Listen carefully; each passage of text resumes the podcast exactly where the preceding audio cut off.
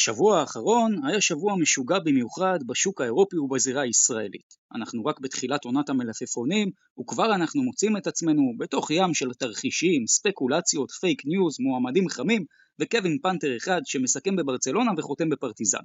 כמו תמיד, בפרק הזה אנחנו נביא לכם סקירה מקיפה וניתוח מלא על המצב העדכני של הישראליות שלנו באירופה. נתמקד במסיבת העיתונאים של מתן אדלסון, בכיוון אליו הולכת הפועל ירושלים, ובהחתמות החדשות שלה בשבוע האחרון. נדבר על המצב בחולון, נס ציונה, גליל עליון והרצליה, ועל ההצטלבויות האפשריות והמוקדמות בליגת האלופות. ננתח את המצב של הפועל תל אביב יחד עם טוויסט בשיטה ביורו-קאפ, ונסיים עם מכבי תל אביב, היורוליג, הפליי-אין החדש וכל מה שחם בכסף הגדול של אירופה. הסערה של הקיץ רק מתחילה, וזה הזמן שלכם להצטרף אלינו לשעה של כדורסל באוטוסטרדה הכי מהירה באירופה. אנחנו במפה פרק 44, אנחנו מתחילים.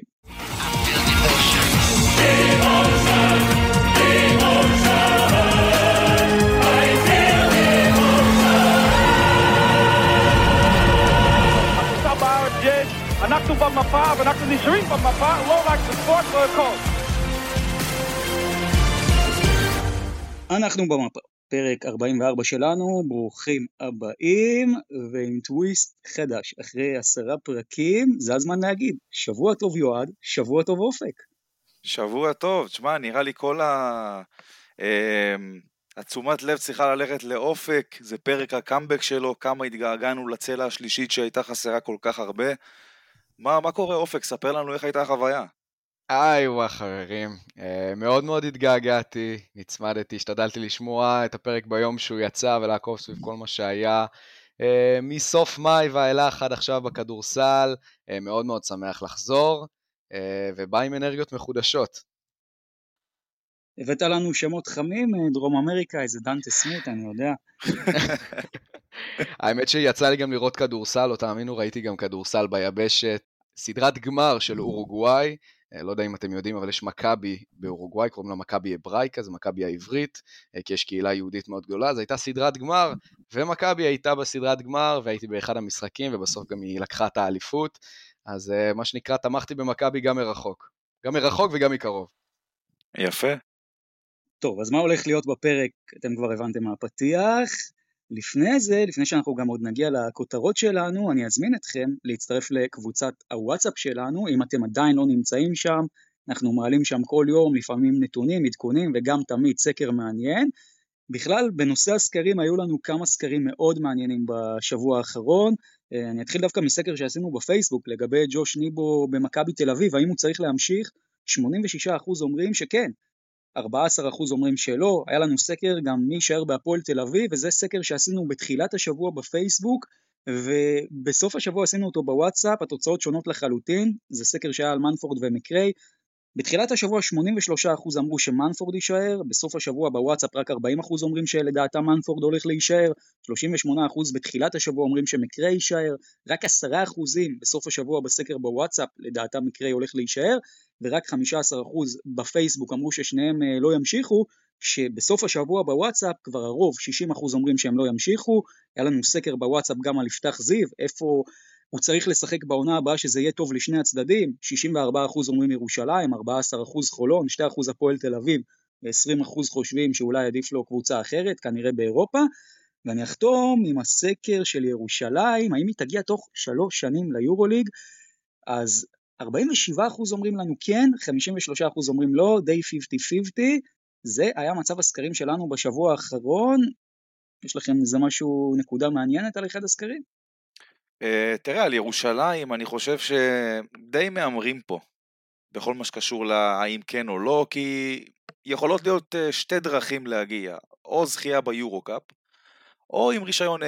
האופציה הפחות ריאלית זה רישיון A. אז אתה יודע, אף אחד לא באמת יודע איפה ירושלים תשחק בשנים הבאות, ואם וכאשר היא תשחק ביורו-קאפ, אף אחד גם לא יודע אם היא תזכה בו. אז ככה שזה די הימור אפשר להגיד. אוקיי, בואו נעבור מפה לכותרות שלנו. אז אני רוצה לפתוח עם הכותרת שלי, והכותרת שלי היא ברוכים הבאים לקזינו. ברוכים הבאים, הפועל ירושלים, הפועל חולון, אולי גם נס ציונה, ברוכים הבאים לקזינו. אה, אתם יודעים, יש הרבה מאוד דברים שאתה יודע אותם, אבל בסוף, ברגע שאתה רואה אותם במציאות, אתה פתאום מבין כמה הם טובים או כמה הם גרועים. ואני בסוף השבוע האחרון הסתכלתי על ההצטלבויות אה, שיכולות להיות בליגת האלופות ונזכרתי בשיטת הדירוג הפשוט מצחיקה ונזכרתי בכך שהמפעל הזה הוא בעצם קזינו לכל דבר. אה, קחו למשל את המצב של הפועל ירושלים והפועל חולון.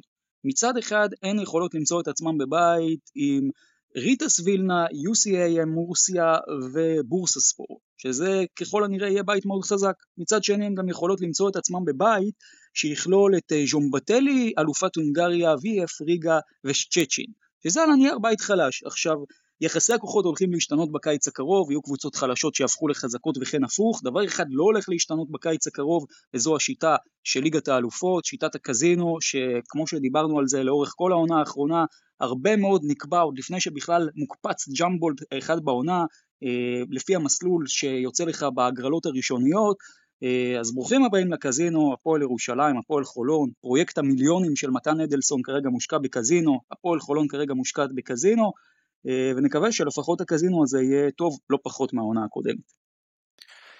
אה, יפה, יפה. טוב, אז הכותרת שלי היא אה, פרטיזן בלגרד, עם, אם תשאלו אותי, עם המהלך הכי גדול של הקיץ, ולא משנה מה יקרה בהמשך הקיץ, מצליחה להשאיר את קווין פנתר לעוד שנתיים, אחרי שכבר סיכם בברצלונה, ובעצם, אתה יודע, לפי הדיווחים, מנצלת את העובדה שברצלונה תקועה עם החוזה של מירוטיץ' ועם הסוכן שלו וכל הסיפור שם של ההשתחררות מהחוזה והסכום פיצוי, מנצלת את זה יפה מאוד ועושה מהלך שלדעתי לפחות שומר אותה כאחת מקבוצות העילית של המפעל עם, אחת, עם אחד מהקווים האחוריים ברמת עילית במפעל.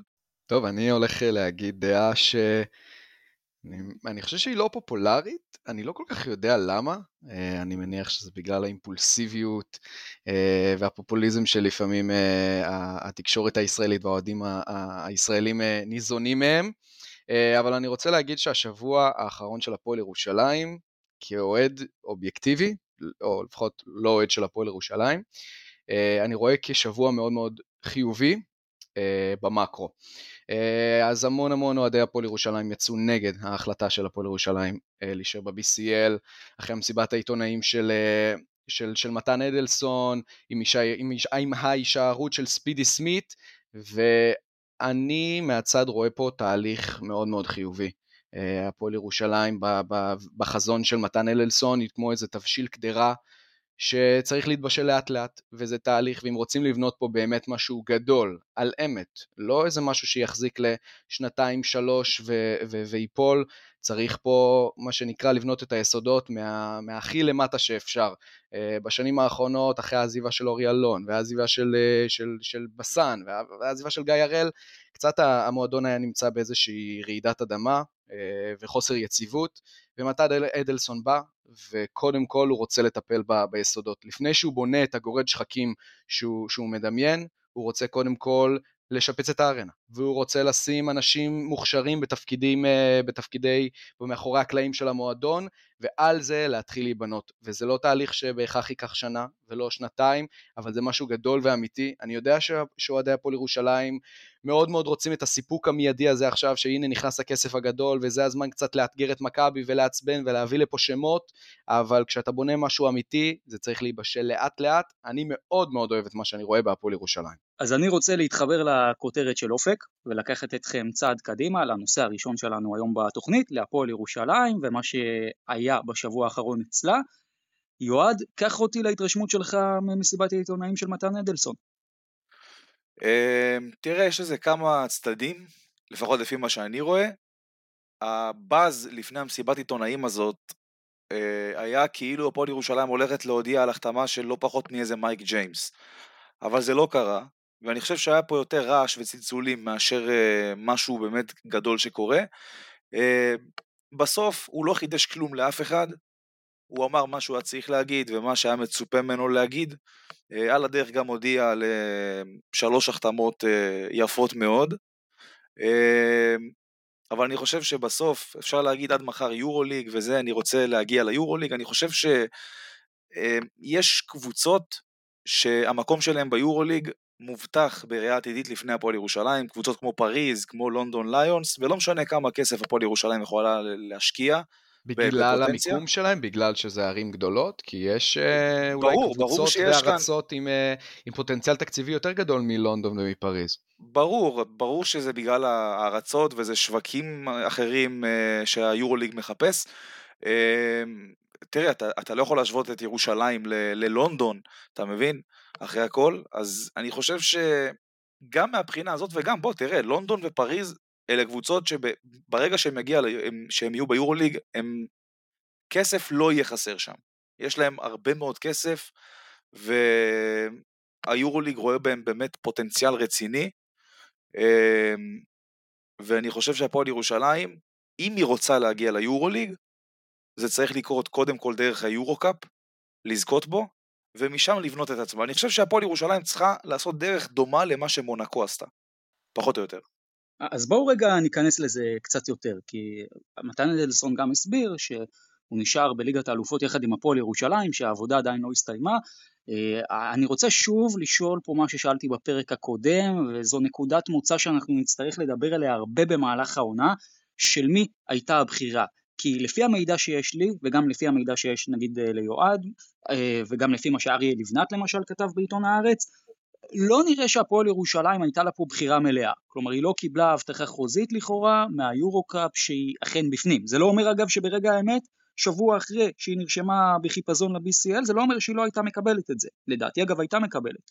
אה, אבל יש גם את הצד השני שאומר שהבחירה המלאה הייתה של הפועל ירושלים.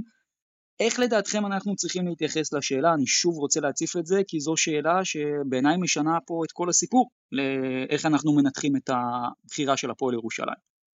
הפועל ירושלים קיבלה, זאת אומרת היא לא קיבלה, היא, היא יותר נכון אני חושב שהיורוקאפ באמת הראה לה שהמקום שלה לא מובטח במפעל והיא קיבלה רגליים קרות והתחילה לחשוש שהיא תישאר בלי מפעל אירופי. הלכה בחזרה ל-BCL אחרי הדדליין, הגישה, הגישה את המסמכים שהייתה צריכה להגיש, אמ, האיגוד אישר את זה, שלח את זה, והפועל ירושלים פשוט נשארה ב-BCL. זה מהלך שאפשר להגיד הפועל ירושלים יותר נאנסה לשחק ב-BCL מאשר היא בחרה לשחק בו. ההודעת מועדון זה משהו אחר. לא יודע, אולי תקראו לי נאיבי, אבל אני בן אדם שלרוב לא מאמין לקונספירציות כאלה ואחרות, ואני די אה, straight וניזון ממה שאומרים. לא חושב שיש פה איזה תיאוריה יותר מדי, אה, יותר מדי מסובכת, אני חושב מתן אדלסון. רגע, שנייה, שנייה, אז, אז איך אתה מסביר את זה שהם הגישו מסמכים להרשמה ל-BCL אחרי הדדליין? אני באמת לא יודע מה היה שם מאחורי הקלעים, אבל אני לא חושב שה-BCL זה באמת ברירת מחדל שאנשי הפועל ירושלים תופסים את הראש ואומרים לא מאמינים ש- שהגענו למצב שאנחנו צריכים לשחק בליגת האלופות אה, של פיבה. אה, רגע, רגע, אני דבר... רק רוצה להציע תיאוריית ביניים, זה לא חייב להיות ברירת מחדל, זה גם יכול להיות שזה היה מובטח ב-90 אבל היה פה איזה ריסק של 10 שעדיין תישאר בלי מפעל אירופי. יכול להיות, אני, אני, אני, אני באמת לא רוצה להגיד אה, סתם כי אנחנו לא בהכרח יודעים מה היה שם מאחורי הקלעים. בסופ, בסופו של דבר, רגע אני מנסה להסתכל על התמונה הכוללת ובדיעבד אחרי שההחלטה הזאת נ, אה, נעשתה, אני לא חושב שזאת החלטה בהכרח רעה, גם עקב השמועות של מה יהיה בשנה או בשנתיים הבאות עם, אה, עם פיבה ועם היורוליג ועם האיחוד אה, וכל מה שאמרתי עוד בכותרת על כל העניין הזה שהפועל ירושלים רואים פה תהליך של הקבוצה שהייתה בשנה שעברה ועשתה עבודה טובה ולא בהכרח אה, חייבים עכשיו להכניס שמות גדולים או הרבה לחץ וציפייה אנחנו יודעים טוב מאוד שכשמגיעים שמות גדולים זה מכניס המון המון ציפייה באוהדים, וציפייה הרבה פעמים גורמת ללחץ, ואנחנו לא רוצים שהבניין הזה יקרוס עוד לפני שהוא, שהוא נבנה. אני רוצה להאמין שזה איזה מין עונה שבכדורסל wise, יש מצב שב, שבהפועל ירושלים היו רוצים לעשות skip על העונה הזאת, רק מבחינת, מבחינת כדורסל. רוצים לעשות עונה טובה ב-BCL, רוצים לעשות עונה טובה ולהיות הקבוצה לפחות top 2 בליגה, אבל זו שנה שבעיקר, כמו שאמרתי, מתחילים לחפור את, ה, את היסודות לקראת משהו גדול יותר. בוא נדבר בקיץ הבא. אני חושב שהאיחוד הזה של היורוקאפ וה-BCL אפשר להשתמש בו כאחלה תירוץ באמת למה הפועל ירושלים נשארה ב-BCL, אבל אנשים לא לוקחים בחשבון את העובדה שזה יכול לקרות לא בעוד שנתיים, לא בעוד שלוש, לא בעוד ארבע ולא בעוד חמש. זה יכול לקרות גם אחרי שהיורוליג יגדל ל-20 קבוצות, ואז זה כבר יהיה מאוחר מדי. תראה, הדיבור באמת על שנה הבאה. הדיבור על שנה הבאה, ומתן אלדלסון, אולי עם קצת חשיבות עצמית גבוהה, רוצה להיכנס מהדלת הראשית. אה, כלומר, הוא רוצה רישיון A, הוא רוצה לבוא ליורוליג ולהגיד, תקשיבו, יש לי פה הרבה מאוד בשר, יש לי ארנה, יש לי תקציב, תכניסו אותי. בקונסטלציה כזאת או אחרת, שבאמת הליגה תגדל להרבה יותר קבוצות ממה שהיא נראית עכשיו. זאת אומרת שהדרך של הפועל ירושלים ליורוליג לא בהכרח עוברת ביורו-קאפ. אני רוצה לקחת אתכם לזווית קצת אחרת. אני רוצה לקחת את זה לעולם שלי, זה לא סוד, אני מגיע מעולם של ייעוץ עסקי, מעולם של marketing, ואני מבחינתי רוצה רגע להסתכל על זה בזווית שאני מסתכל על עסק, בעיניי זה בסיטואציה הזאת לפחות מאוד מאוד יהיה נכון, ואני יכול להגיד לכם שקרה לי מקרה, מה זה מקרה? קרו לי הרבה פעמים שהיו עסקים שהייתי צריך לייעץ להם שהיו בסיטואציה מאוד מאוד דומה לסיטואציה של הפועל ירושלים, שיש דרך א', יש דרך ב', צריך לבחור באחת הדרכים, ולא תמיד יש גם נקודת השקה בין הדרכים. עכשיו, אני חושב שיש גישה מאוד נכונה להגיע לזה, והגישה המאוד נכונה היא קודם כל לשאול את עצמנו את השאלה הכי חשובה, וזה מה המטרה. מה המטרה? אם אנחנו לא נדע מה המטרה, מן הסתם אנחנו לא נוכל להגיע לתוצאה שהיא הצלחה, למעט בצורה רנדומלית לחלוטין, והיות ויש הרבה מאוד אופציות, הסיכוי שלנו הוא מאוד מאוד קטן. אז הפועל ירושלים בפרמטר הזה הייתה יחסית בסדר, כלומר מתן אדלסון אומר המטרה שלי זה יורוליג בטווח הארוך, אני אומר יחסית בסדר כי עדיין יש פה את העניין של תיחום בזמן, אורי אלון נגיד שהוא נכנס למערכת הוא אמר אני רוצה יורוליג תוך שלוש שנים. אורי אלון גם אגב אמר למתן אדלסון להיות אמיץ אני מניח שזה אולי גם קשור לדברים האלה. מצד שני יכול להיות שמועדון כמו הפועל ירושלים עם הכסף שצפוי להיכנס עם מתן אדלסון אה, לא יהיה לו טוב עכשיו להעמיד את עצמו בלחץ עם אקדח לרקה של כמה שנים אבל כמו שאוהד אמר יש את הצד השני שצריך להתחשב בו שהוא הצד של המציאות ושל היורוליג, אין מה לעשות, רישיונות A נגמרים ב-2026, יקרה פה משהו ומאוד יכול להיות שהמפעל ייסגר הרמטית, לא בטוח ששער הברזל ייסגר על הפועל, לא, בעצם הפועל ירושלים תוכל לשלוט עליו. זה דבר ראשון. אבל אני רוצה לקחת אתכם לדבר היותר חשוב, שזה מבחינת איזה דרך לבחור. Uh, עכשיו, אני אפילו לא אכנס לשאלה של מי הייתה הבחירה, אני כן רוצה להסביר למה לדעתי לפחות יש פה דבר שהוא מובן מאליו. אני אתחיל עם היורו-קאפ. אני תמיד בעד לבחור בכל דרך מה קורה כשמצליחים, אבל לא פחות חשוב מכך, מה קורה כשנכשלים. בואו נלך עם היורו-קאפ. אם הפועל ירושלים מצליחה ביורו-קאפ, בסופו של דבר זה זכייה, זה להיכנס ליורוליג, זה להיות ב-2024-2025 משתתפת ביורוליג, עונה שכנראה יתקבלו בה החלטות ביורוליג לגבי ההמשך שלו, זה מצב סופר אידיאלי, בטח אם אנחנו מכוונים לטווח ארוך, אז זה די פשוט. מה קורה במצב של כישלון ביורו-קאפ? והפועל ירושלים יכולה לבנות קבוצה, להצטרף ליורו-קאפ ולהיכשל. מה יקרה אז? אז קודם כל כבר מובטחים להפועל ירושלים 18 משחקים, בלי שום שאלה, לא משנה מה היא תעשה. יותר מזה, כל העונה הזאת, גם במקרה אגב של הצלחה, יכולה מבחינה שיווקית להיות מדהימה, עם השטג הדרך ליורוליג, ולהביא קהל, ואנחנו יודעים שביורו-קאפ בגלל השיטה, גם עם השינוי שלה, ונדבר על זה בהמשך הפרק, ביורוקאפ בסופו של דבר אתה יכול לדשדש כל העונה, אתה צריך להגיע בסוף אה, אה, לחודש האחרון בצורה טובה, וגם אם תסיים מקום שישי אתה עדיין יכול לזכות במפעל גם בשיטה החדשה. אה, אז בסופו של דבר דווקא אם העונה הזאת תהיה לה חבלי לידה קשים, יש פה מקום לתקן ביורוקאפ. אה, גם אם הפועל ירושלים לא תעלה שלב, היא כבר מבססת את עצמה שדה של היורו-קאפ, ראינו את ליטקבליס, ראינו את קלוז' נפוקה, קבוצות ששנה שעברה לא היו קבוצות טובות מדי, והנה הן מקבלות ההמשכיות, כנראה שתהיה לה זכאות להמשיך ביורו-קאפ, ויותר מזה תמיד יש את האופציה לחזור לליגת האלופות אם אתה מסיים בצמרת בליגה. אז בסך הכל יורו-קאפ זה ווין ווין. בואו נלך לליגת האלופות.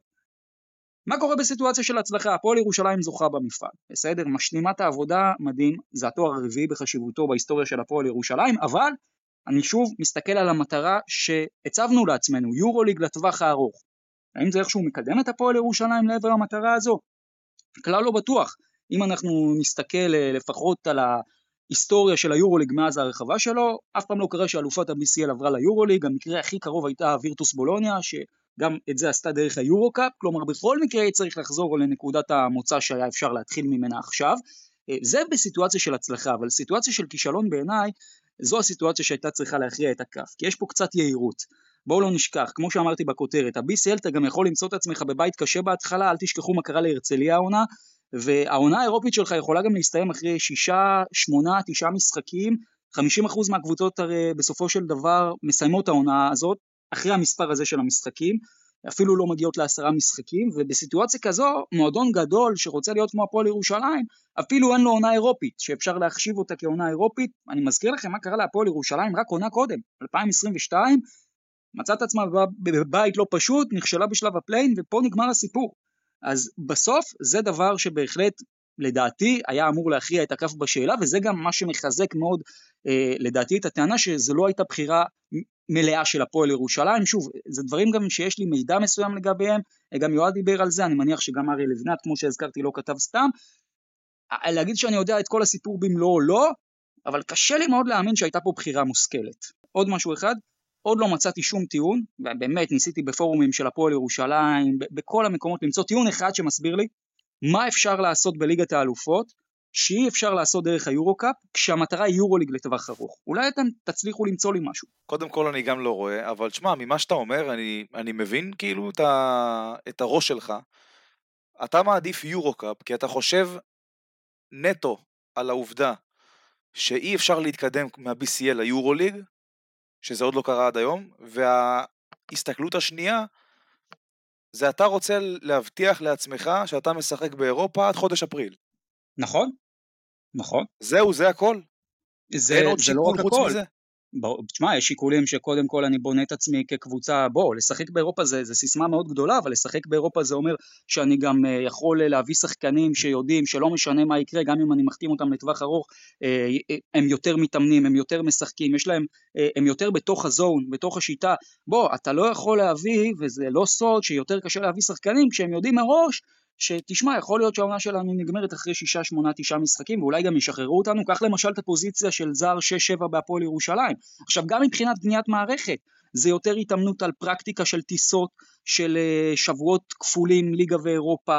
זה דבר שאין אותו ב-BCL, אני מזכיר. גם המערכת פה צריכה להתאמן לקראת המטרה של החזון המרכזי, כלומר, גם מבחינה לוגיסטית. זה יותר יש לך ביורו-קאפ, פחות ב-BCL. רוצה, אני רוצה לשאול אותך, דרור, אם אני עכשיו מבטיח לך, הבטחה לך או לאוהדי ירושלים, שבוודאות בעונה הבאה אה, פיבה והיורו-קאפ מתאחדים, האם גם אז אתה חושב שזאת החלטה אומללה? כן, הפוך, אז ברור שזו, אני אגיד לך יותר מזה, הרי הפועל ירושלים יכולה לזכות תאורטית ביורו-קאפ עונה הבאה אם הייתה הולכת לשם, אז יש לך את ההזדמנות, ואם לא, אז חזרנו לאותה נקודת מוצא. אני מאוד מעריך כשלוקחים את ההזדמנויות. אה, אני תמיד אומר, הזדמנויות קטנות מייצרות הזדמנויות גדולות, והזדמנויות גדולות צריך לדעת לקחת.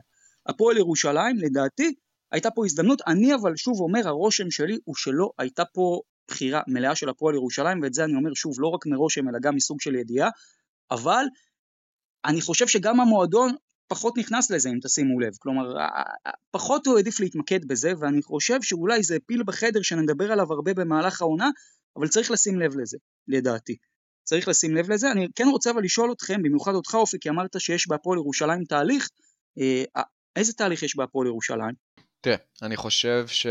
אני, אני לא רוצה גם לחזור על עצמי יותר מדי, אבל אני באמת חושב שמתן אדלסון, אה, אומנם הוא בחור צעיר, אבל כאיש שבא ממשפחה של עסקנים ויודע את העבודה, הוא לא בעל הבית, ואני רואה, אני מאוד מעריך את זה, שנכנע ללחצים פופוליסטיים. כלומר, מתן אדלסון יכל לעשות פה קיץ, שהתקשורת באמת הייתה עושה קפיצות באוויר, סטייל אורי אלון, ולהטריל, ולהביא פה שמות, ומועמדים, ולהציק למכבי, והנה, בואו ניקח לכם את בולדווין, נעשה לו הצעה. והיה יכול לעשות פה משהו שיעשה המון המון רעש, ויספק מאוד את אוהדי ירושלים. אבל הוא לא עושה את זה.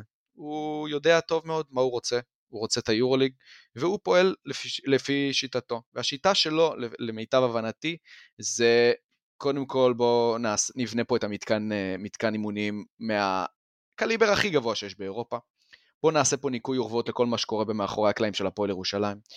בואו נשאיר את השחקנים שנשארו פה בעונה שעברה לאט לאט. יכול להיות שבקיץ הבא נדבר אחרת, אבל נבנה פה איזה משהו, נבנה פה משהו טוב, אתה לא רוצה להכניס יותר מדי סטרס למערכת, לאט לאט, שנתיים, שלוש, אני יודע שהקהל הישראלי לא, לא אוהב לחכות ורוצה תוצאות כאן ועכשיו. אני אומר לכם, אוהדי ירושלים, זה ישתלם לכם, לדעתי. תראה, אני חייב אבל לומר לך משהו אחד, שוב, יש המון פעמים ש... אנחנו כאילו מדגישים גם על אדלסון שאולי הוא נמנע מלעשות מהלכים פופוליסטיים, צריך להיזהר שהמהלך הפופוליסטי לא יהיה להימנע מלעשות דברים פופוליסטיים, שלא יאמרו סוג של הפוך על הפוך, אבל אני חייב להגיד לך משהו על התהליך בהפועל ירושלים. התהליך היחידי שקורה בהפועל ירושלים כרגע, ואני מדגיש על כרגע, כי יכול להיות שזה ישתנה בהמשך הקיץ, זה תהליך של לספר לכולם על כמה יש תהליך, כשבפועל אין תהליך. ואני הייתי יכול לומר את זה אגב בצורה הרבה יותר חריפה, אבל באמת יש לי ריספקט, וזה גם ההזדמנות שלי להגיד שבעיניי המהלך האישי של מתן אדלסון זה מהלך שראוי להערכה, ובסופו של דבר אני חושב והתרשמתי שכוונותיו של האיש טהורות וטובות ואני גם מאמין שהוא יצליח בסופו של דבר אבל אני כן רוצה רגע לדבר על הקבוצה. הפועל ירושלים, סליחה, היא לא בתהליך תהליך זה למשל להביא 12 פרוספקטים שהם אה, בני 18 עכשיו, אה, להחתים אותם לעשר שנים קדימה, לומר לקהל חבר'ה אולי בהתחלה ניכשל אבל אלה שחקנים שצפויים להיות השחקנים הכי טובים בעולם עוד 3-4 אה, שנים בואו נחתים אותם, זה להחתים תהליך. את, להחתים את צ'אצ'ה ואת, ואת זוסמן לשלוש שנים כל אחד זה לא תהליך לדעתך? רגע, זה שוב, זוסמן עוד לא חתם, צ'צ'שווילי זה, אתה יודע מה, פה אולי אני יכול להסכים איתך, אבל אני רוצה רגע להיתפס בכוונה, כי הרבה פעמים אוהבים לומר את המילה תהליך, אני כבר אומר מה לדעתי כן יש. אני אומר תהליך אין, הפועל תל אביב למשל, קח אותה בעשר שנים האחרונות, זה תהליך, קבוצה שכל פעם עושה עוד קצת ופתאום סולד אאוט מנויים אה, בסוף הקיץ ופתאום סולד אאוט מנויים בתחילת הקיץ ומתחילה לשלב את אירופה ולאט לאט מתקדמת, הפועל תל אביב נגיד היא תהליך. גם מה שהפועל ירושלים עשתה עונה שעברה, אם תסתכל, בנתה קבוצה חדשה, לאט לאט התקדמה, ראינו את זה, זה, זה תהליך מבחינת המילה והגדרת תהליך. אגב, גם מתן אדלסון כבעלים של עסק חדש עובר תהליך, זה לא אומר שהעסק שלו עובר תהליך. אני מחר יכול לקנות חנות גלידה ולהשאיר אותה פחות או יותר אותו דבר, אבל אני אלמד אותה, אני ארצה להביא מערכת לשנות אותה לגמרי, אז אני מתכוון אולי לעשות לה תהליך. כרגע, כרגע ספציפית בפועל, היא לא בתהליך. אם אני אעביר אותה לשדרה אחרת, ואולי גם משנה את הטעמים, ואולי גם את השף, יורו-קאפ, אז בסופו של דבר יכול להיות שאני בתהליך. אה, מה כן יש בהפועל ירושלים? בהפועל ירושלים בעיניי כרגע יש סוג של פרויקט שימור, סוג של המשכיות. לא בהכרח דבר רע. להשאיר את זאק הנקינס, להשאיר את ליוואי רנדולף, להשאיר את קדין קרינגטון, זה פרויקט שימור שאני חותם עליו גם אם הפועל ירושלים הייתה היום ביורוליג. זה שחקנים שבסופו של דבר לדעתי גם שווים את הרמה הזאת, אז זה פרויקט שימור מצוין. מה אני פחות אוהב? קודם כל ספידי סמית זה כנראה סגור, אנחנו עוד לא רשמי, אבל אם זה הכיוון, זה לדעתי פרויקט שימור לא טוב. כי אם הפועל ירושלים, לצורך העניין, רוצה להתקדם, ואפילו רוצה לקחת את ה-BCL השנה, כמו שמתן אדלסון הצהיר, אני ספרתי לפחות עשרה שחקנים העונה ב-BCL שהיו יותר טובים מספידי סמית, בלי קשר ליורו-קאפ, ואני עדין מאוד עם העשרה, כי אני גם יכול לספור יותר אם אנחנו הולכים על שחקנים שלא היו בעונה טובה, אבל הם בכללי שחקנים על הנייר טובים יותר. אז להגיד לי שאי אפשר למצוא שני שחקנים שיכולים להשלים את עמדת הרכז במשך 40 דקות יותר טובים מספידי, אפשר אה, למצוא. אבל מה תגיד לי עכשיו השיטה של המאמן, נכון? לא, זה רשמית, המאמן, והוא, והוא מודיע את זה קבל עם ועדה. יש לי משהו לשאול אותך רגע, נייט. כן. ג'וש ניבו, שחקן חמישייה במכבי תל אביב העונה, אתה מסכים איתי שזה לא איי איי איי לרמות, ה... לרמות הגבוהות של היורוליג, אוקיי? נכון. יפה. לקחת את ג'וש ניבו, להסיט אותו כס... כסנטר שעולה מהספסל ולהביא לפניו מישהו יותר בכיר, אתה מסכים איתי שזו התקדמות?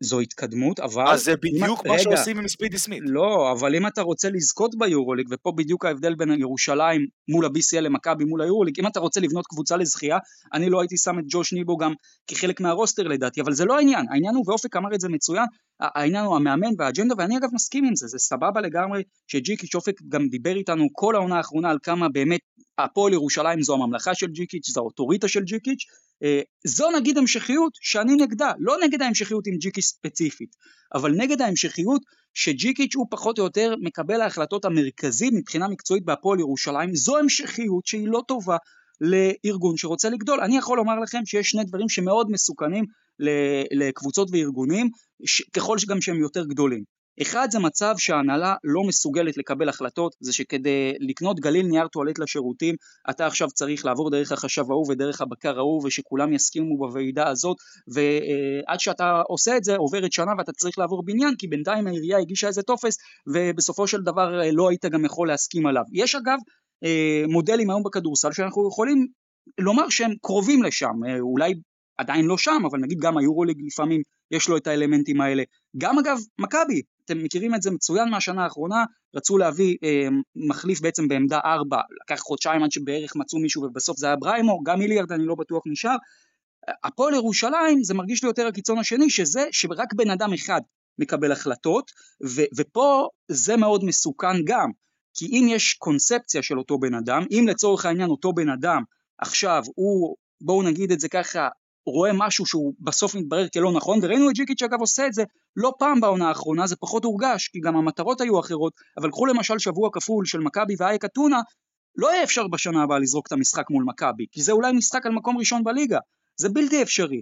אז אתם יודעים מה הכי חסר לי בכל הדבר הזה של הפועל ירושלים, שגם הייתי מוכן לקרוא לו תהליך, זה להביא עוד סמכויות מקצועיות שיעבדו לא במקום ג'יקיץ', בשיתוף עם ג'יקיץ', שבסופו של דבר יקבלו את ההחלטות ביחד, קצת כמו שיש היום עם דיוויד בלאט במכבי, תביאו למשל את uh, יותם אלפרין שהיה פה במערכת בכל העשר שנים האחרונות uh, ויודע אותה באמת את כל התהליך שהפועל ירושלים עשתה, תביאו את אדי גורדון שהוא הסמל הכי גדול של המועדון, ותביאו את דני קליין שמומחה בכל ענייני הפוליטיקה ומאחורי הקלעים בשלושים השנה האחרונות, לא בהכרח האנשים האלה אבל זה הכיוון שהייתי מכוון אליו. לפני שאנחנו משפרים את איכות דוכן הנקניקיות בארנה או מנסים להביא עוד משזיסט, זה בסופו של דבר לדעתי יותר חשוב מהבחינה הזאת.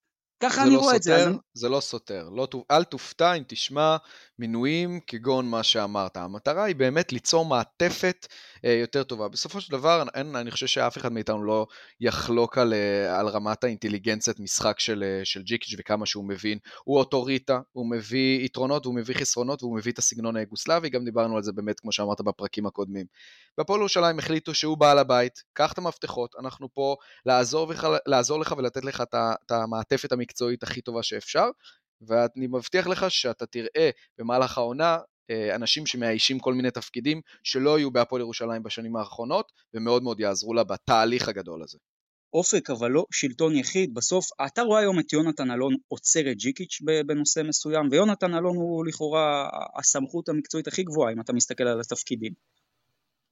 תראה, אני לא רוצה להגיד שיש דיקטטורה בהפועל ירושלים. לא, זה לא דיקטטורה, ספק... אבל לא החלטה של בן אדם אחד. לא, ואגב, אם ג'יקיץ' לא מסוגל, אז לא בכל מחיר. אז לא בכל מחיר. הפועל ירושלים היא מועדון גדול, זה הדבר הכי קריטי בעיניי.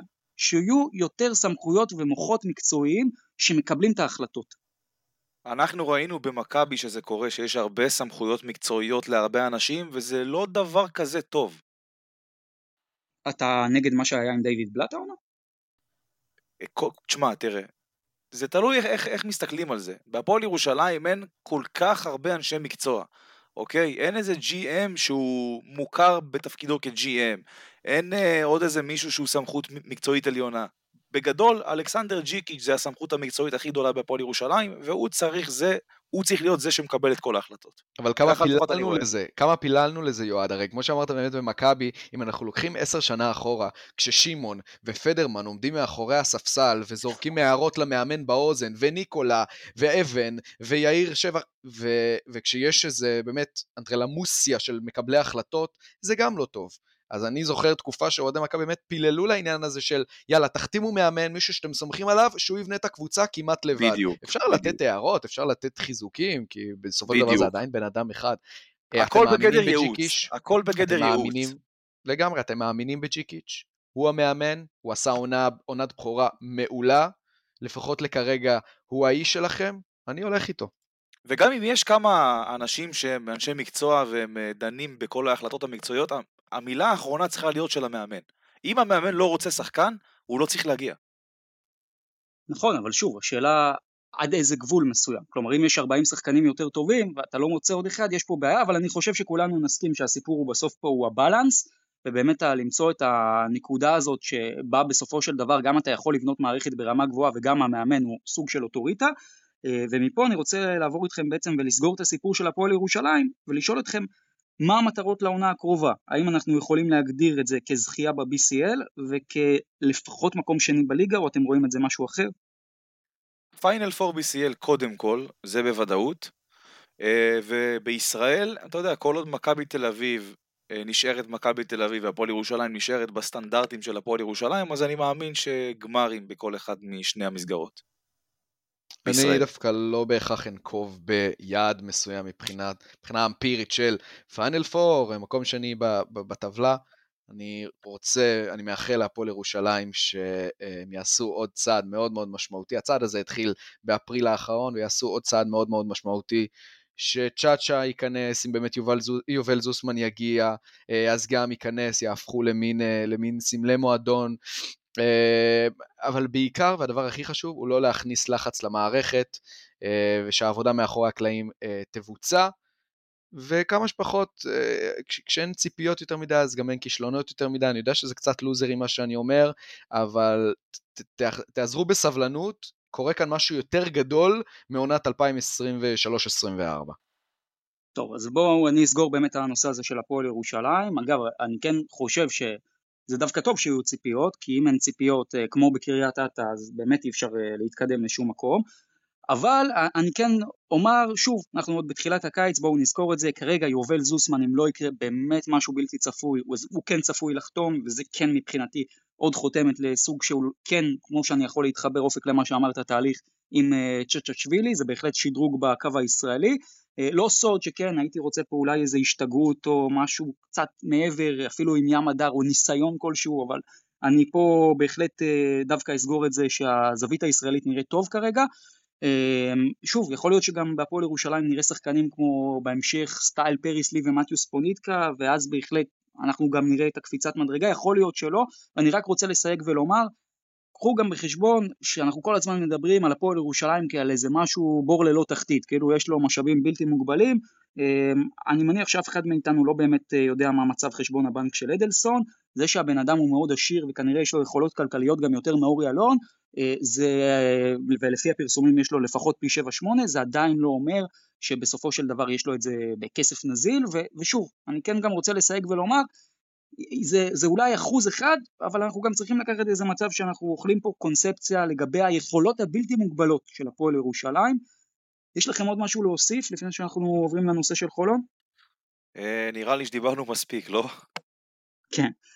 אוקיי, בואו בוא נעבור לחולון. אז uh, בסופו של דבר חולון עושה גם, אני חושב, אפשר לומר, uh, מהלכים uh, יפים, חולון לא היה מוטל בספק שהיא תהיה ב-BCL. Uh, בסך הכל רגלנד עוזב uh, רשמית, ואני רוצה לשאול אתכם איך אתם רואים את הסיטואציה עכשיו של חולון, כי זה מרגיש לי לפחות שחולון עכשיו בנקודה מאוד קריטית, שההחלטות שהיא תקבל בשבועיים שלושה הקרובים יעצבו לה את כל העונה הבאה. תשמע, אפשר לראות שהפועל חולון הולכת לסוג של בנייה מחדש. אה, לשחרר את רגלנד, זאת אומרת לא לשחרר, הוא, הוא ניצל את סעיף היציאה שלו, אבל ג'ו רגלנד עוזב את הפועל חולון, זה חישוב מסלול מחדש, זה בנייה חדשה, אה, ואני חושב שזה מה שהפועל חולון פחות או יותר עושה. אה, גם אתה רואה מההחתמות האחרונות שהיא שמה דגש על עניין הישראלים, שבעונה שעברה זה היה אחד החסרונות הגדולים שלה, ובכללי בשנים האחרונות הקווים. הקו הישראלי שלהם לא היה כל כך טוב, ו... זה דגש חשוב מאוד שהיא שמה אליו לב, אבל אני חושב שהעונה שלהם תלך אה, ל, ל, ל, לכיוון שאתה יודע, שהרמה של הזרים שהיא תחתים יכריעו באמת את העונה הבאה. אני לא יודע אם לקרוא לזה עונה פיננסית, אנחנו עוד גם נדבר על זה, אבל אה, כמו שזה נראה כרגע, הפועל חולון שמה דגש על עניין הישראלים, לפחות ככה אני רואה את זה. תשמע, זה לא רק רגלן, כלומר, אה, רגלנד הוא כנראה גולת הכותרת של העניין הזה, אבל זה סוג של תם עידן בהפועל חולון. אומנם עידן לא, לא ארוך במיוחד, אנחנו מדברים על אה, שנתיים-שלוש, אבל גם אה, קריס ג'ונסון, שבהרבה מאוד רגעים מוגדר כמנהיג, כמנהיג הכי גדול של, של הפועל חולון, גם הוא, גם הוא לא ימשיך שם, ואני לגמרי איתך, הפועל חולון, והיא באמת עושה קולות של, של הדבר הזה. צריכה ללכת ל rebuild, היא לא צריכה לנסות להחליף ראש בראש. אה, מי יהיה המחליף של רגלנד, אני יודע שגם אם התקשורת תדחוף לזה, שהיא, מי, האם הוא יותר טוב מרגלנד או פחות טוב מרגלנד, אותו גארד שהיא, שהיא תחתים בהמשך. תגיד, אתה חושב שהגארד שיגיע במקום רגלנד זה גארד באותו כסף? אני לא בטוח. לא, לא, לא, לא, לא, זה לא רלוונטי. קודם כל, אין הרבה גארדים ברמת BCL יורו-קאפ שיכולים לעשות ולהביא את מה שרגלנד מביא לשולחן, וגם אם היו כל מיני אופציות, לא יודע, מרקוס קיין או סילבן פרנסיסקו ודברים כאלה, גם קין. אה, אה, מרקוס קין חתם בפרומיטי, פרנסיסקו כבר מפלרטט עם יורוליג. בגלל זה אני אומר, אין טעם להביא ראש בראש שחקן ברמה הזאת. בואו נלך לריבילד, בואו בוא נשנה פאזה, אה, לתת לעמית שף באמת את ההזדמנות כנה ומלאה, אה, להראות מה הוא יודע, אם הוא יודע, אז בואו נתנתק לרגע אה, מההיאחזות בעונת 2011, אה, ב-2021-2022 שהייתה אה, מדהימה, ולתת באמת, אתה יודע, כמו שאמרת, עם ארצי, עם שון, קצת אה, לתת בסיס ישראלי יותר טוב, אה, ואני סומך גם על, גם על כל המעטפת של הפועל חולון שתדע להנחית פה גם, אה, גם זרים ברמה גבוהה. תגיד, אם לסי.ג'יי אריס לא היה חוזה, אתה חושב שהוא היה נשאר? אני לא. למה אתה חושב שהוא לא, לא היה נשאר? כי הוא לא מספיק טוב לדעתי. כלומר, אתה אומר מטעם הקבוצה הוא לא היה נשאר, לא מטעמו. בדיוק. ב... הסיבה היחידה שהוא נשאר זה כי יש לו חוזה. אני מאוד מסכים, אני גם רוצה לומר משהו לגבי חולון, שלדעתי אנחנו צריכים לקחת בפרופורציות. חולון וכל העונה האחרונה הייתה בצל של 2021-2022, אבל הדבר החריג שקרה בחולון בשנים האחרונות, ואגב גם בהפועל ירושלים, זה, זה אצל חולון 2021-2022 ואצל ירושלים זה העונה האחרונה, קורה לקבוצה עם תקציב בינוני בסדר גודל הזה, אה, לפחות עד מה שהייתה ירושלים בעונה האחרונה, שעונה אחת מתחבר לה. תקשיבו, חולון ב-2022 הגיעה הרבה מעבר למה שהיא הייתה צריכה, זה גם בגלל הגרלה טובה ב-BCL בהתחלה, זה גם כי באמת דברים התחברו לה, זה גם כי היה לה קו אחורי מאוד חזק, אה, אבל אני חושב שבנושא של חולון אנחנו צריכים לראות קודם כל מה התקציב, ולפי זה לשפוט. כלומר, מאוד יכול להיות שחולון של העונה, תקרת הזכוכית שלה היא לא תהיה גבוהה יחסית, וכמו ב-2022, אז שהכל מתחבר הכל באמת פנטסטי. אבל אני חושב שגם צריך לשפוט את חולון בעיניים ריאליות. בסוף במועדון, עד כמה שאני יודע, רצו להשאיר את רגלנד, אבל זה עניין של כסף בסוף גם, בין היתר.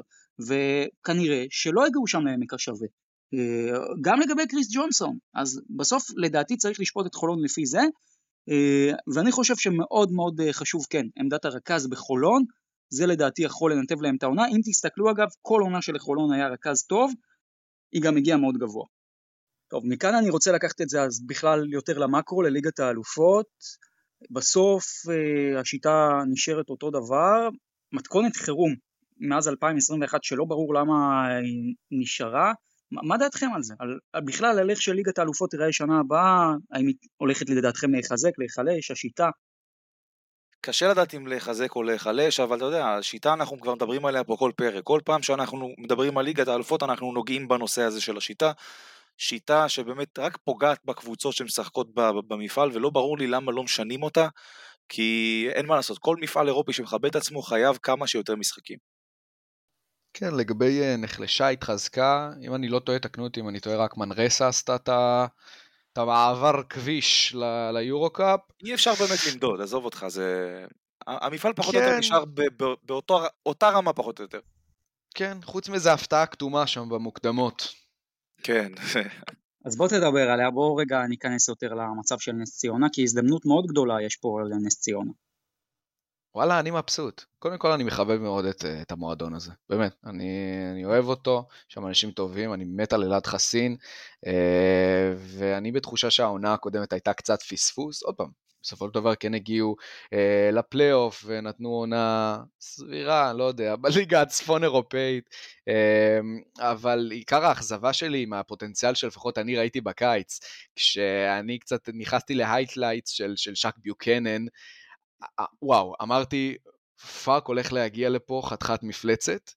אה, תוסיף לזה את די.ג'יי קופר עם מספרים אסטרונומיים, אה, אני רוצה להגיד בתחילת העונה, אבל זה די המשיך אה, לכל העונה, וטיילר ביי ומיינסי, ובכללי זה גרם להמון המון הייפ לפחות אצלי, אה, וזה לא כל כך אה, הצדיק את עצמו בסופו של דבר, ובגלל מה שקרה בגזרה הישראלית. אני חושב שאחלה הזדמנות של, אה, של עירוני נס ציונה אה, לעשות עוד upgrade, אלעד חסין ידוע טוב מאוד, באיך שהוא יודע להביא זרים מאוד מאוד איכותיים, ואני סומך עליו, את מיאנסי כבר השאירו. אמ, אם אני לא טועה, תומר לוינסון גם נשאר, רז אדם, רז אדם בקריית אתא חתם, אז לא. אמ, בכל אופן, אחלה הזדמנות. אמ, קצת חבל לי על, הזרים שהיו פה ולא התפוצצו כמו שחשבתי שהתפוצצו. סומך על אלעד חסין שיביא שחקנים לא פחות טובים לעונה הזו, אחלה הזדמנות. אם נס ציונה איכשהו תנצח את זה, את כל שלבי המוקדמות, את כל שלושת המשחקים ותהיה בליגת האלופות, איפה היא משחקת? אולי בחולון? כן, אני מניח שזה יהיה דרייבין או חולון. או דרייבין או חולון, כן. או ראשון גם אופציה, אבל אה, בואו נעבור רגע לקבוצה, יועד, בואו קח אותנו לקבוצה ש... בחרה לא לקבל כרטיס חופשי לליגת האלופות בגלל העניין שלא היה לה אולם ביתי, לגליל עליון. לא בטוח שזה רק בגלל האולם הביתי. כן, קודם כל, האולם שלהם, כן, כן, האולם שלהם לא עומד בסטנדרטים, זה לא סוד. אני חושב גם שמבחינה כלכלית הם עדיין לא שם, ואני כן, אני זוכר את הדיבורים שגליל עלתה ליגה ו- ויש שם כסף והולכים להשקיע שם. לא מבין לאן זה נעלם, זה קודם כל, וחבל מאוד, חבל מאוד. אני חושב שקבוצה, מועדון כמו, גלבוע, כמו סליחה, גליל עליון, כן, אנשים עדיין מתבלבלים בין, בין גלבוע לגליל. אני חושב ש... העונה הזה כבר אתה חוזר לא להתבלבל, זה קל יותר. זהו, כן, העונה זה, זה, זה כבר, זה הסוף. אני חושב שהם כן דווקא היו צריכים ללכת על זה, ואפילו לעשות קצת מאמץ, אתה יודע, גם אם זה אומר לארח בחדרה למשל, שזה אפשר להגיד האולם הכי קרוב, או ברוממה גם אופציה. אני חושב שהם כן היו צריכים ללכת על זה, והם טעו פה. אני מסכים איתך, ושוב, סליחה שאני מסתכל על זה מזווית מאוד עסקית ושיווקית, אבל תחשוב גליל עליון הייתה משחקת בנהריה. בעונה הקרובה. אתה, אתה יכול באמת לקחת את כל החלק גם של הגליל העליון, הגליל המערבי, לגייס עוד אוהדים, לא, לא ברור לי, אבל שוב, אנחנו לא יודעים את כל השיקולים של גליל, לדעתי אגב פספוס.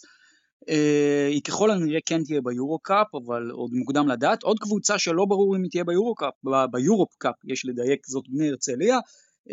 שבני הרצליה כמובן בחזון שלה רצתה גם להיות במוקדמות לפחות של ליגת האלופות, אבל גם זה שהפועל ירושלים בסוף עשתה את הפרסה זה גם דבר שמאוד יכול להיות שדי שיבש את זה.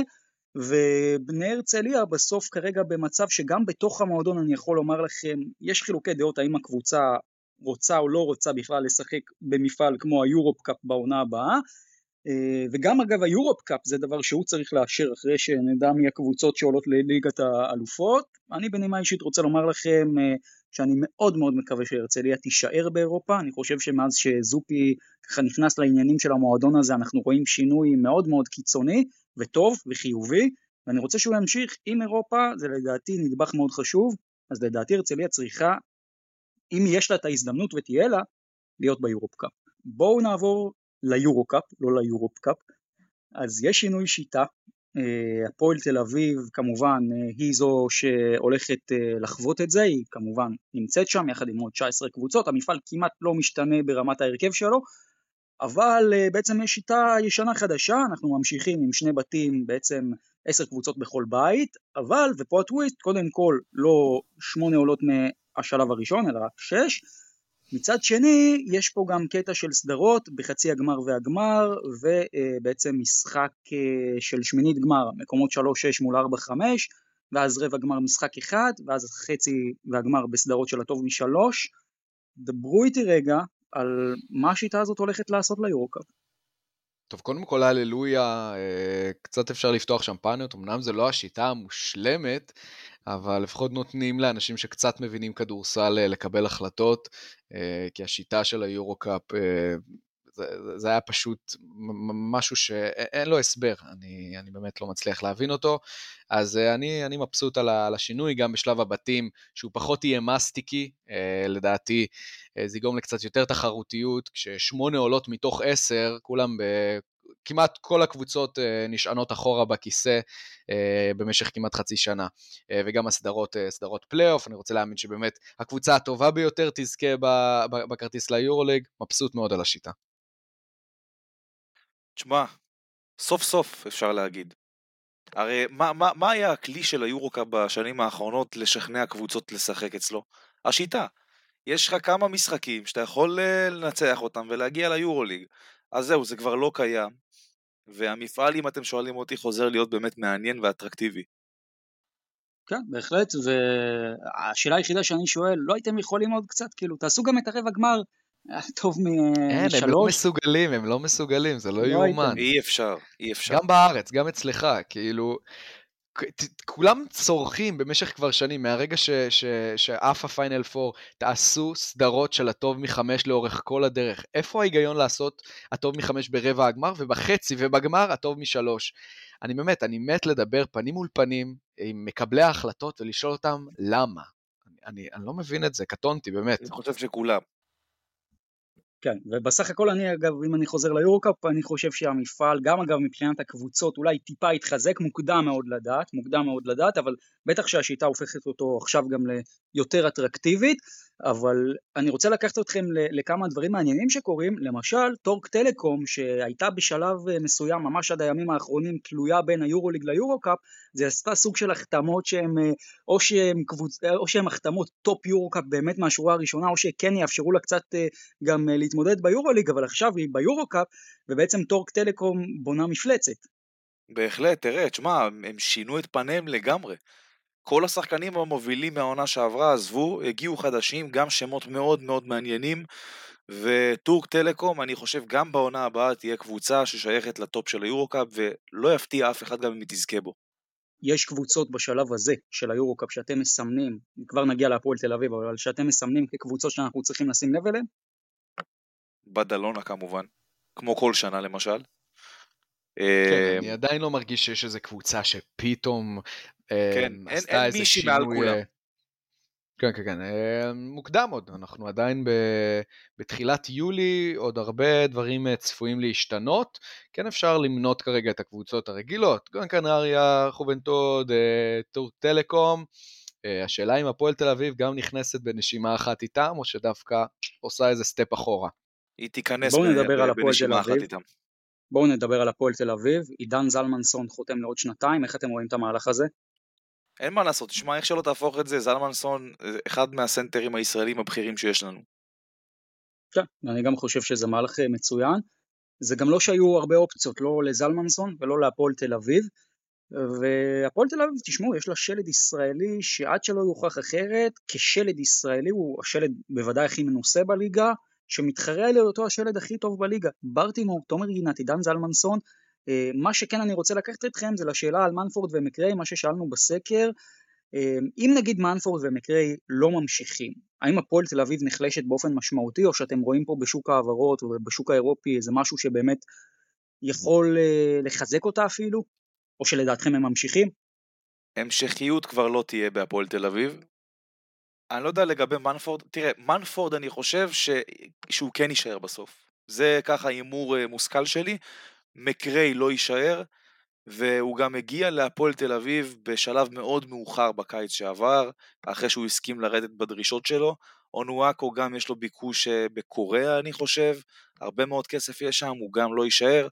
אה, ג'יילן אורד אני לא יודע מה איתו, אבל אפשר להגיד שהפועל תל אביב לא בדיוק תשמור על ההמשכיות מהעונה שעברה מבחינת הזרים, אבל היא כן תביא זרים מחליפים שכן קרובים לרמה שהיו לה. אתה חושב? כזה כן, קל למצוא כן, איזה ג'ורדן כן. מקרי אחד? כן, אפשר למצוא כאלה שחקנים. אה, ותשמע, ג'ורדן מקרי שחקן יקר. אונואקו גם שחקן, אפשר להגיד, יחסית להפועל תל אביב, לא זול. אה, צריך לזכור יועד שאת שניהם הם הביאו במהלך העונה, לפעמים נכון, השכר נכון. של שחקנים נחתך בחצי במהלך העונה וזה לא כמו בקיץ. חד משמעית, חד משמעית, אבל תראה, אני, אני לא אומר שהפועל תל אביב בהכרח תסגור את הסגל שלה כבר בחודש הקרוב, יכול להיות שהם יחכו כמו שנה שעברה, סוף אוגוסט, תחילת ספטמבר כזה, ויעשו את ההחתמה שאף אחד לא, לא באמת ציפה לה, אה, כמו מקרה עונה שעברה, פחות או יותר. אה, אבל תשמע, הפועל תל אביב זאת קבוצה שאין לה באמת בסיס כלכלי מי יודע מה, ואני חושב שהם צריכים לקחת כמטרה מהקיץ הזה להשאיר את, קודם כל, את אה, אקסאביר מנפורד וג'קובן בראון שנשאר, כמובן את הקו הישראלי, ואם זה היה תלוי בי גם הייתי משאיר את ג'יילן הורד, שחקן באמת מצוין, אחד האנדררייטדים הגדולים בליגה לדעתי, ואם הפועל תל אביב תעשה את המהלכים האלה, אני חושב שאת המטרה שלה מהקיץ הזה היא השיגה, ושחקן בסדר גודל של מקריי, של אה, אונואקו, בשוק הכל כך אה, עצום שיש, אני חושב שלא תהיה להם בעיה למצוא. כן, לא יודע, אני קצת uh, מטיל ספק על העניין הזה. אני קצת תקליט שבור, אבל אמרתי את זה, אני אומר את זה כמעט כל פרק שאנחנו מדברים על הפועל תל אביב, ואני uh, חושב שמה שחשבתי די, uh, די מתגשם. Uh, הכישלון פתאום זה הכל עניין של סטנדרט. אבל עצם זה שלא עשו צעד מאוד מאוד משמעותי ביורו-קאפ, וגם לא לקחו את האליפות, זה, זה בכייה לדורות, ואנחנו עכשיו קצת רואים את הפירות הרקובים של, ה, של העניין הזה. עם קריצה להפועל ירושלים ולתהליך שלה, הפועל תל אביב אין לה מתן אדלסון, ו... כל עוד היא לא עשתה את הצעד הממש גדול, שזה לא יודע, לזכות ביורו-קאפ ויורו-ליג, ואז זה כבר כל הפרמטרים משתנים לגמרי לגמרי, יהיה לה מאוד מאוד קשה להשאיר את, ה, את הסגל אה, כמו שהוא היה שנה שעברה, וככה גם הציפיות. אני לא אומר שהפועל, שהפועל תל אביב לא תוכל להביא אה, שחקנים מוכשרים, ובכל זאת היו צריכים למצוא את אקסבייר מנפורד ולהביא אותו, יכול להיות שימצאו עוד אקסבייר מנפורד אה, גם בעונה הבאה, אבל יש פה איזו ירידת מתח, ירידה בציפיות, וזה מבאס, כי כמו שדרור אמר, היה פה תהליך, מרגיש שהוא נקטע וקצת הלך אחורה. אז אני, אני לא בטוח אבל שהוא נקטע, כי אם תסתכל על הפועל תל אביב, ואני מסכים עם שניכם שאין לה מתן אדלסון, אבל היא מאוד יציבה כלכלית, כלומר המועדון הזה מאוד מאוד יציב כלכלית, וזה לא שהתקציב שלו יורד, הוא רק עולה בקצת כל שנה. אה, לדעתי גם אם הפועל הייתה לוקחת, אתה יודע, אם הפועל תל אביב הייתה זוכה באליפות או ביורו קאפ, היא לא הייתה מצליחה לשמר את הזרים המובילים שלה, לדעתי את מקריי ומנפורד, אולי עוד נופתע בקיץ, אבל כך או כך לא. מה שכן, שוב, עניין של ציפיות, בתקציב של הפועל תל אביב היא לא אמורה לצפות להיות קבוצת יורוליג עם כל הכבוד, היא אמורה לצפות להיות קבוצת טופ באמת במפעלים המשניים של אירופה, בין אם זה יורו-קאפ או ליגת האלופות, סך הכל אם היא שומרת על אותה מתכונת, לדעתי היא תצליח גם בעונה הבאה, אל תשכחו, בעונה הזאת היא הייתה לכאורה יותר טובה מרבע גמר, עונה הבאה יכולה להיות גם פחות טובה מרבע גמר ולעשות חצי גמר או גמר, זה גם שוב עניין של איך אתה מגיע במאני טיים. טוב, מפה אני רוצה לקחת אתכם ליורוליג, שכמו היורו-קאפ גם הוא עושה שינוי שיטה, אבל הרבה יותר אה, קטנה, אבל אולי משמעותית. היה לנו על זה דיון בקבוצה הפנימית בוואטסאפ של אה, שלושתנו, לגבי באמת אה, האם זה טוב או לא. השיטה היא מאוד פשוטה, הכל נשאר אותו דבר, רק שהפעם מקומות 7-8 הולכים להתמודד מולם ראש בראש במשחק אחד, מקומות 9-10 אותו סיפור, המפסידה בין 7-8 והמנצחת בין 9-10 הן בעצם מתחרות בעוד משחק אחד על הזכות להיות בטופ 8 דרך המקום השמיני. מה דעתכם על הטוויסט הזה? דעתי שזה מוסיף יותר עניין ליורוליג, זה נותן צ'אנס לעוד קבוצות להגיע לטופ 8, אה, גם אם אתה יודע, רחוקות אה, מרחק של משחק אחד או הפרשים פנימיים אה, אחת מהשנייה בין מקום 9 ל-8 למשל. ואני חושב גם שחשבו פה, הלכו יותר בכיוון של ה-NBA, שבאמת לא הפקירו את הקבוצות שסיימו 7-8. נתנו להם את, את היתרון שיש אה, ל, ל, להם על הקבוצות שסיימו מקום 9-10, ואתה יודע, אלה שסיימו 7-8, ניצחון אחד הם בפלייאוף. אלה שסיימו 9-10 צריכות לנצח פעמיים. אז אני חושב שגם יש כאן איזה עניין ש... של פריות אחרי הכל. שהלכו בכיוון NBA, בניגוד ל-BCL, ששם אני לא מבין באמת את השיטה הזאת. סדרה של הטוב משלוש. אם זה היה ככה, הייתי אומר לך שזה זוועה. אבל הלכו לשיטה של ה-NBA, זה הרבה יותר הגיוני, אני חושב. אני בעד המהלך הזה. אתם מכירים את זה שלפעמים מוצאים פתרון לבעיה לא קיימת? כל עניין ה play-in אה, התחיל ב-NBA הרבה בשביל המטרה ליצור קצת עניין לפני, לפני הפלייאוף, כי העונה הסדירה הנה עכשיו גם בעונה הבאה ייכנס כל מיני טורניר אמצע עונה, אבל בשורה התחתונה העונה הסדירה של ה-NBA היא גבייה, אה, וניסו טיפה להכניס עניין, והיורוליג הוא בדיוק ההפך מזה. האם, למה צריך להכניס עניין במשהו שיש בו כל כך הרבה עניין? זה כמו לאכול משהו מאוד מאוד טעים, לפעמים יותר מדי, לאכול אותו אתה כבר, כבר מקיא הכל. אה, ובייחוד אחרי שראינו את העונה הכי תחרותית, לפחות מאז הקמת היורוליג, אה, עונה שכולנו במחזור, אחד לפני האחרון, במחזור האחרון, כל מי שקצת אוהב כדורסל אירופאי ואת היורוליג, עם מחשבונים, ורגע, ואם זאת מנצחת, ומה ההפרש, ומה זה, וזה היה טרלול כל כך כיפי, אה, ופתאום עכשיו הוא פחות רלוונטי.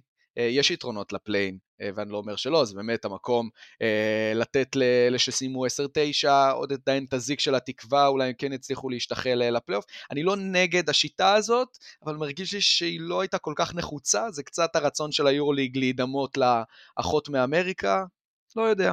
בסדר, אז תראה, אפשר להגיד גם שהמחשבונים פשוט עוברים מהקלחת של ה-7, 8, 9, 10, למקום 6, 7 כזה, פשוט. נכון, אבל שמע, כשזה או חיים או מוות, אין מה לעשות.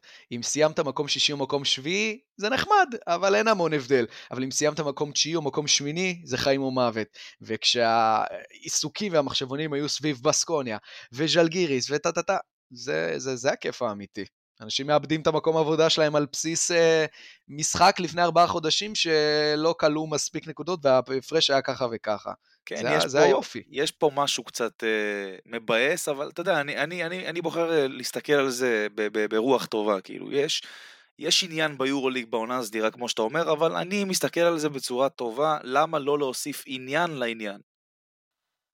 אז אני חושב, תראו, מבחינה ספורטיבית, ברור שזה על הפנים. מבחינה ספורטיבית, אגב, מאוד יבשה, אתה צריך לעשות ליגה, ומי שמסיימת ראשונה זוכה, אבל אז יהיה לנו שעמום גדול מאוד בחלקים נרחבים בעונה. אז יש תמיד את השאלה, איפה האיזון בין הספורטיביות לעניין. זה מוסיף עניין ליורוליג לדעתי, זה מוסיף עניין להרבה מאוד קבוצות, גם העונה אגב, ראינו קבוצות כמו אה, ולנסיה או אלבה ברלין או וילרבן שכן מאבדות את העניין לקראת הסוף במחזורים האחרונים, שהם לא היו במסיבה הזאת, יכול להיות שהפעם זה כן יכניס אותם יותר, אבל אה, מבחינה ספורטיבית אני לא אוהב את זה כי זה נותן יתרון מסוים דווקא לקבוצות שסיימו 9-10 במקרה והן כן מנצחות, כיוון שאז בסוף הן כן נשארות באיזה פורמה של משחקים, כי נגיד הקבוצה שהיא במקום הראשון היא תשחק מול קבוצה, יכול להיות ששיחקה שני משחקים, אה, ואם היא מספיק עמוקה, זה דווקא לא חיסרון, זה יתרון. הרבה פעמים אגב הקבוצות האלה לא מספיק עמוקות, ולכן זה דווקא יהיה יתרון, אבל זה, זה כן דבר שלדעתי מבחינה ספורטיבית אה, קצת בעייתי. אני אבל רוצה לקחת אתכם למכבי, זה מכניס יותר לחץ למכבי, או שזה דווקא משחרר משהו? משחרר הרבה מאוד לחץ אם אתה שואל אותי. מכבי תל אביב, בוא, עם כל הכבוד לעונה האחרונה, ויש כבוד, זה עדיין מבחינת תקציב, אנחנו איפשהו באזור ה-9-10 אחרי הכל.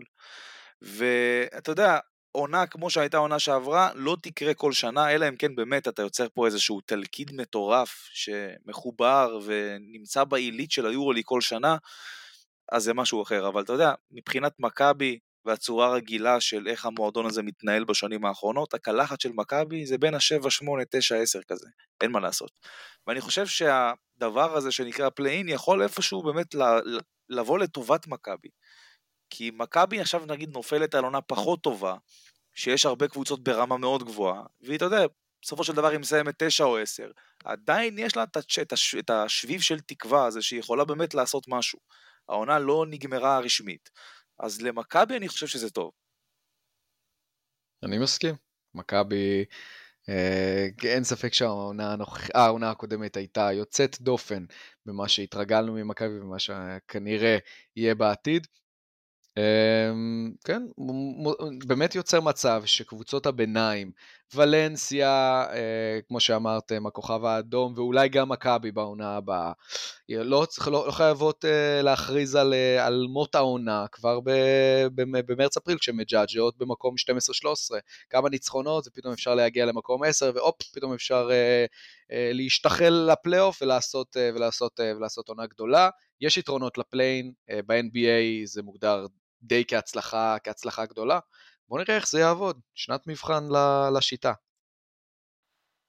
אז כן, גם אני חושב שזה משחרר לחץ במכבי, למרות שמאוד תלוי במצבים כאלה איך העונה מתפתחת. כי אם פתאום מכבי תדשדש, ואם מכבי תסיים נגיד 11-12, אז זה פתאום ייחשב ככישלון ענק, מה שפעם, אני לא יודע אם היה הבדל גדול בין 12 ל-9, נגיד אם אני לוקח את עונת 2021, אה, אבל אני רוצה רגע בנושא של מכבי דווקא להתמקד בהחתמות שככה אנחנו מתחילים אולי לדבר עליהן, אה, תמיר בלאט מאוד קרוב, אבל פתאום גם אני רואה שמות כמו זק לידי או דברים שנגיד לדעתי תמיר בלאט, זק... תמיר בלאט כן. חתם, אפשר להתקדם. אוקיי, תמיר בלאט חתם, אבל בואו נלך דווקא לנושא של זק לידי, לא סוד, אני פה כבר יותר מדי שנים אומר, ההחתמה מספר אחת שמכבי צריכה לעשות, אתם חושבים שזה יקרה? אמ, לא. תראה, אני חושב שלידי זה לא מה שמכבי מחפשת. ועם כל הכבוד, כן, הוא שחקן ענק והייתי מת שהוא ישחק במכבי, זה לא מה שמכבי מחפשת. מכבי תל אביב, לדעתי לפחות, מחפשת שחקן שהוא יותר נע באזור הארבע, נושק לחמש, עם אורך. עם אורך, אני אגיד לך, סגנון פחות או יותר של מת קוסטלו, פיטר קורנלי, אה, סגנון כזה, שייתן לה את הקליעה, יפתח את המשחק, יכול לשחק בשני העמדות, אה, ואני חושב שזק לידי, תשמע, הוא כן יכול לשחק גם בחמש, אבל זה undersized יותר מדי, אה, ואני חושב שמכבי לא הולכת לכיוון הזה, אבל אני מאמין שיגיע, ש, ש, שמעניין יגיע. לא יודע אם אני מסכים איתך, יואב. אני חושב שאם תעמיד לצוות המקצועי של מכבי את קוסטלו, את קורנלי ואת לידי, ופשוט תבחרו, תצביעו עליהם, אני חושב שהרוב ילכו עם לידי. הכל פה גם עניין של בחירת הזרים, אתה יודע, וגם כמות הזרים. אני חושב שאם עסקת לידי תיפול, אה, וגם אני חושב שהסיכוי שלידי יגיע למכבי אה, הוא לא גבוה במיוחד, זה בעיקר מפן כלכלי. אני חושב שפרט למירוטיץ', קשה לי לראות אה, ארבע יותר מבוקש ממנו, והמון המון קבוצות יורוליג ובין היתר גם פרטיזן מאוד מאוד מציעות לו כבר את כל רכושן בערך, ולמכבי יהיה קשה להתמודד עם זה, ואז ילכו לאופציות, לאופציות קצת פחות סקסיות תשמע, אה, צריך להגיד פה גם דבר נוסף, שבהנחה שמכבי רוצה את לידי, אוקיי? אם היא מצליחה להחתים אותו, זה קונספט שונה לגמרי. אם, אם אתה שואל אותי, אם לידי מגיע למכבי, השחקן הזר הבא שמכבי תחפש הוא דווקא חמש. אתה מבין? אם לידי לא מגיע למכבי ומגיע שחקן כביכול על, על תקן החוזה של פויטרס היקר, שחקן בסגנון של קורנלי או של קוסטלו, אז יגיע זר שהוא יותר 3-4 כזה. אני לא יודע אם אני מסכים איתך, כאילו נכון ש, שאצל ג'ליקו לידי היה בעיקר בארבע, אבל הוא שיחק חמש, ב...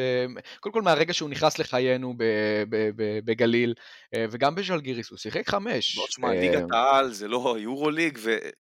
תשמע... בסדר, אבל אני לא, אני לא, תשמע, יש לך, קודם כל, כבר דיברנו על זה כשהתעסקנו עם כן אלכס פויטרס או לא אלכס פויטרס ועם ניבו וכל העניין הזה.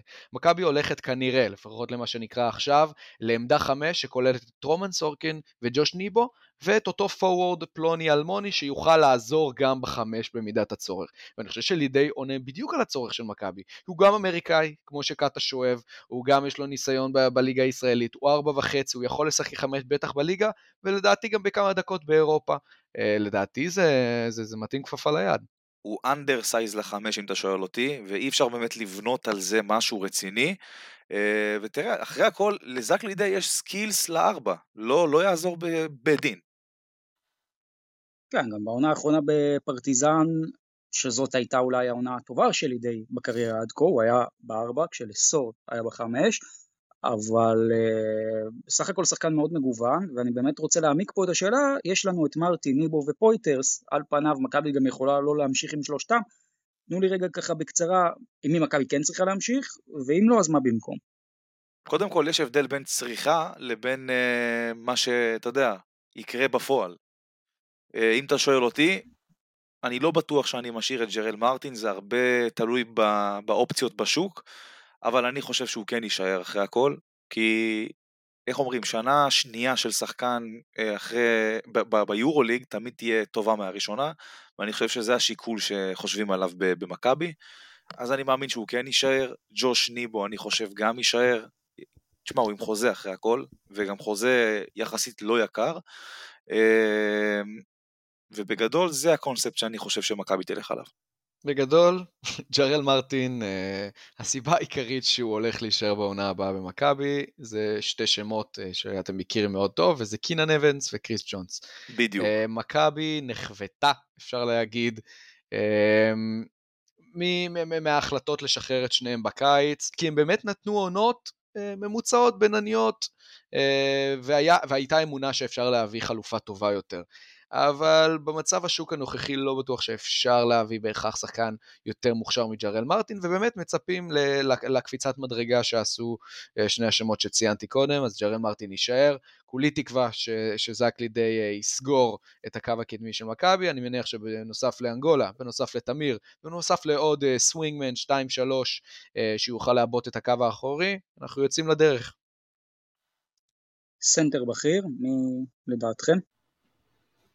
אה, תשמע, אם, אם מה שאופק אמר קורה ולידי מגיע, זה יהיה ג'וש ניבו. אני חושב שגם אם זק לידי לא יגיע, זה יהיה, זה יהיה ג'וש ניבו. קשה לי לראות מישהו אחר לא פותח בטוח, בחמישייה. לא בטוח. דרך אגב, תגיד, אתה פוסל את העובדה שרומן סורקין פתאום יכול להפוך להיות שחקן חמישייה? אה, כי אני לא. זה יכול לקרות.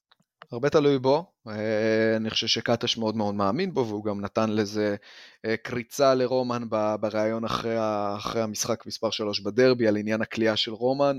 לא יודע, רומן לא יודע מה העבודה.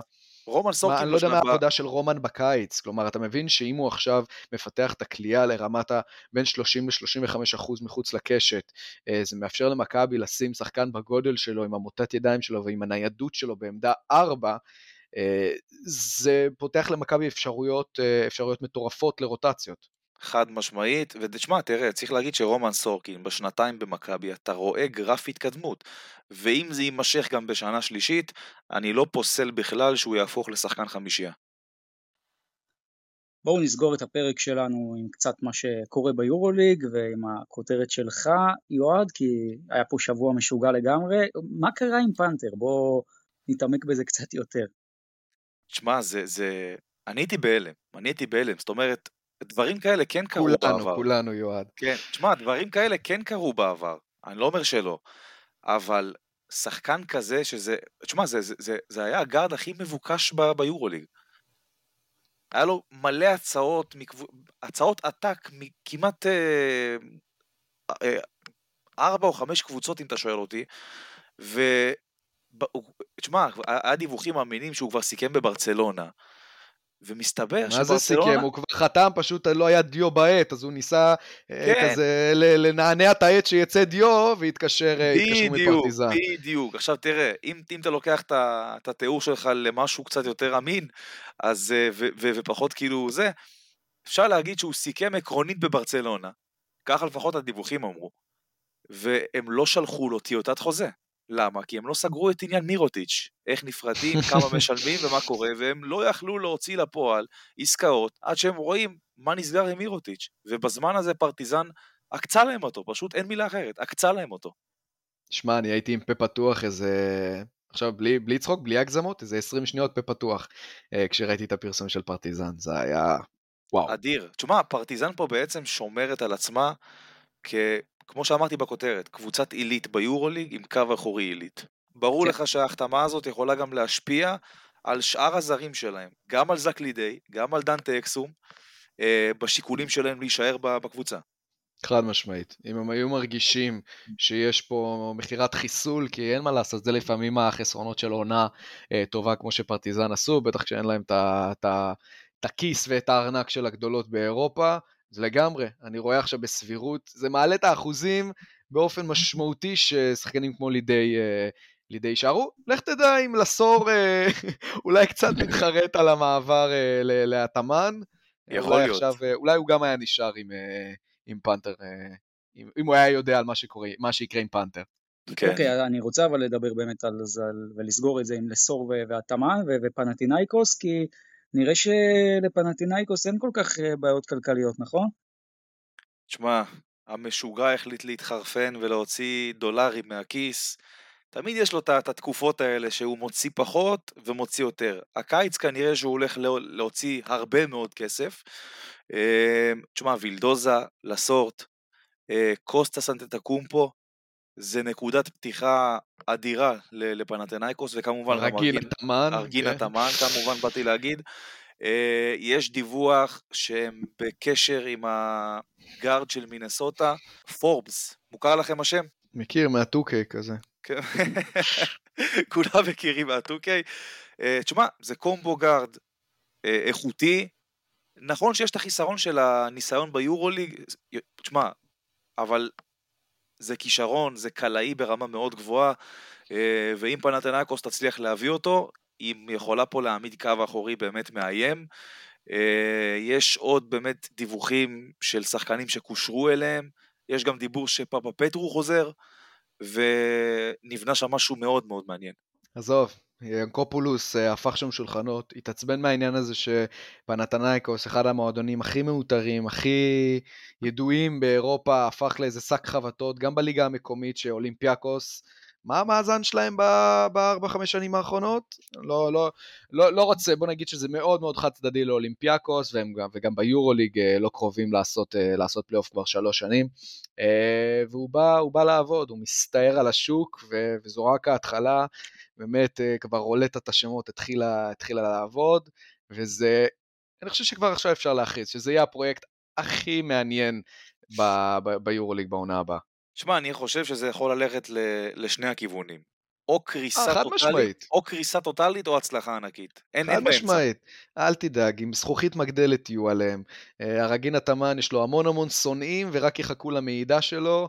בדיוק, אה, בוא, בוא, בוא, בוא, בוא נראה, אבל מעניין, יהיה בטוח.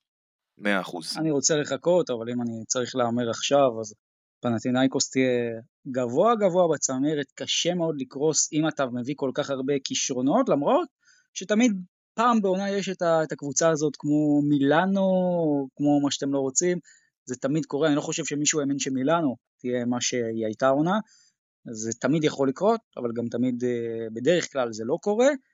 אני חושב שבנקודה המרגשת הזאת אנחנו נחתום את הפרק, אה, קודם כל אה, אנחנו נהיה פה גם בשבוע הבא, בפרק ה-45 שלנו, חוזרים כמובן למתכונת מלאה, ממשיכים עם אופק, איתי ועם יועד, וזהו, אנחנו נאחל לכם שבוע מהנה, נעים, מלא בהחתמות, ותשמרו על עצמכם אה, בחוץ, קיץ, אבל גשם של החתמות צפוי להגיע.